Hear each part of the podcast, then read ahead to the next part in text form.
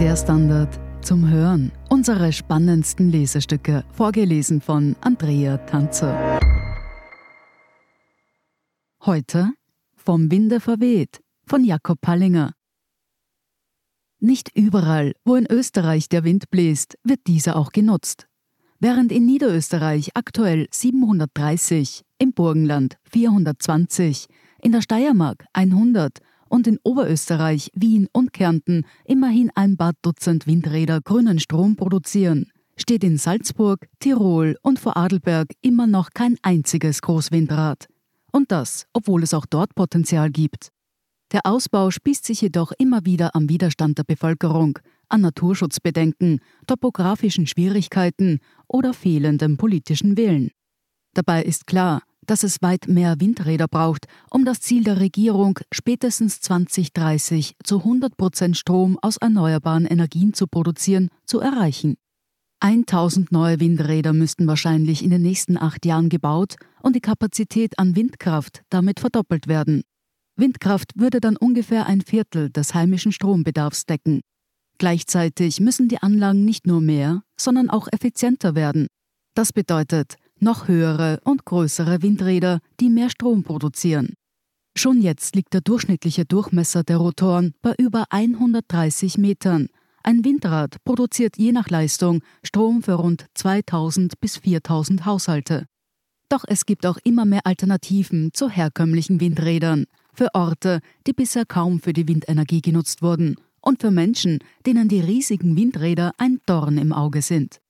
Denn drei Viertel aller Österreicherinnen und Österreicher sind zwar generell für den Bau von Windkraftanlagen in ihrer Region, die Akzeptanz ist in den vergangenen Jahren aber zurückgegangen und im Vergleich zur Photovoltaik nach wie vor niedrig. Eine Möglichkeit, Windkraft künftig an mehr Orten zu etablieren, ist die Idee einer Windkraftanlage, die nicht am Boden steht, sondern fliegt. Kitekraft nennt sich das deutsche Unternehmen, das die neuartigen Anlagen entwickelt. Dafür werden Drachen oder flugzeugähnliche Drohnen über acht Propeller hoch in die Luft gebracht, fliegen dort eine Achterbewegung und erzeugen dann mit Hilfe derselben Propeller Strom, der über einen elektrischen Leiter in der Leine zum Boden geleitet wird. Laut dem Unternehmen sollen die Drachen, die derzeit 2,40 Meter lang sind, an bisher für Windräder ungeeigneten Orten zum Einsatz kommen, etwa über abgelegenen Bahnhöfen, an Küsten oder in den Bergen. Zudem sollen sie der Natur weniger schaden, einfacher zu transportieren und aufgrund der Materialersparnis um rund die Hälfte günstiger sein als herkömmlich produzierter Windstrom, heißt es von Kitekraft. Spätere Modelle könnten dann über 20 Meter lang sein und bis zu 350 Haushalte mit Strom versorgen. Je höher die Kites fliegen, theoretisch auf bis zu 500 Metern Höhe, desto größer sei am Ende die Energieausbeute. Stärkeren Wind in abgelegenen Regionen will auch das Unternehmen TerraWind besser nutzbar machen. Die Windräder, die das im Vorjahr gegründete Wiener Start-up entwickelt, haben vergleichsweise kleine Windrotoren, können dafür aber auch Windböen, etwa im Gebirge, in Energie umwandeln. Bisher werden Bergregionen kaum für Windenergie genutzt, da herkömmliche Anlagen für die dortigen Winde nicht gemacht sind und auch kaum an die oft schwer zugänglichen Orte transportiert werden können, sagt Philipp Kramer, Gründer und Geschäftsführer von TerraWind, im Gespräch mit dem Standard.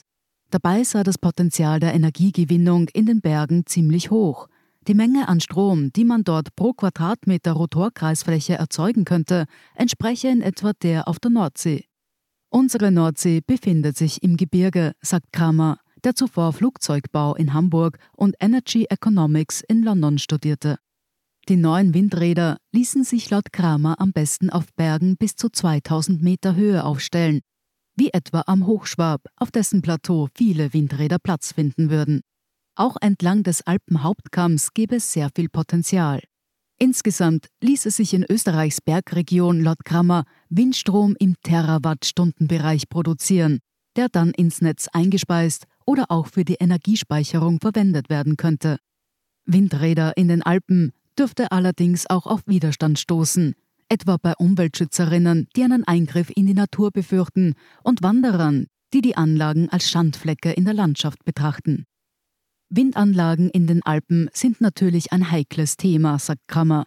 Eine gewisse optische Beeinträchtigung werde es immer geben. Immerhin will TerraWind bereits eine neue Lösung gefunden haben, um Vögel vor den Windrädern zu schützen. Man wolle die Windräder mit Sensoren und künstlicher Intelligenz ausstatten.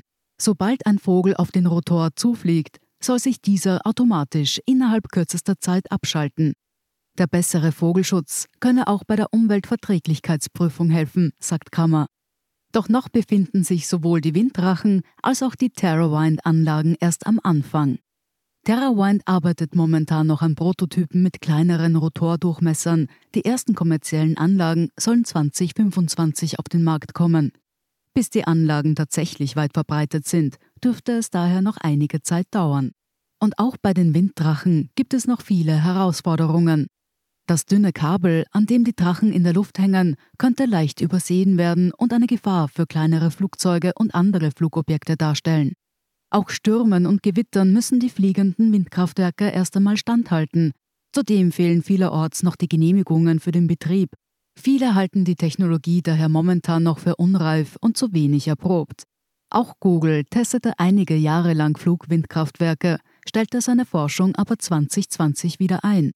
Die Technologie wirtschaftlich zu machen, dauere länger und sei risikoreicher als erwartet, hieß es damals von dem Unternehmen. Was die TerraWind Windräder betrifft, ist Kramer zuversichtlich, dass sie bald nicht nur in Österreich, sondern auch in Kroatien, wo die Bohrer weht, oder für den in Frankreich wehenden Mistral zum Einsatz kommen könnten. In Kombination mit herkömmlichen Windanlagen sollen sie dann einen Beitrag zur Energiewende leisten.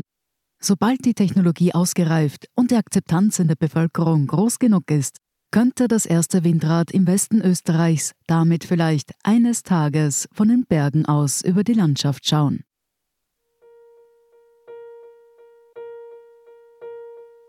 Sie hörten Vom Winde verweht von Jakob Pallinger. Ich bin Andrea Tanzer. Das ist der Standard zum Hören. Um keine Folge zu verpassen, abonnieren Sie uns bei Apple Podcasts oder Spotify. Und wenn Ihnen unsere Lesestücke gefallen, freuen wir uns über eine 5-Sterne-Bewertung. Bis zum nächsten Mal.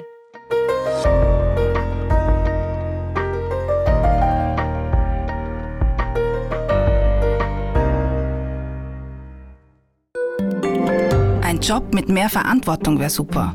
Ich will eine bessere Work-Life-Balance. Es muss ganz einfach Spaß machen. Welchen Weg Sie auch einschlagen möchten. Er beginnt bei den Stellenanzeigen im Standard. Jetzt Jobsuche starten auf Jobs der Standard.at.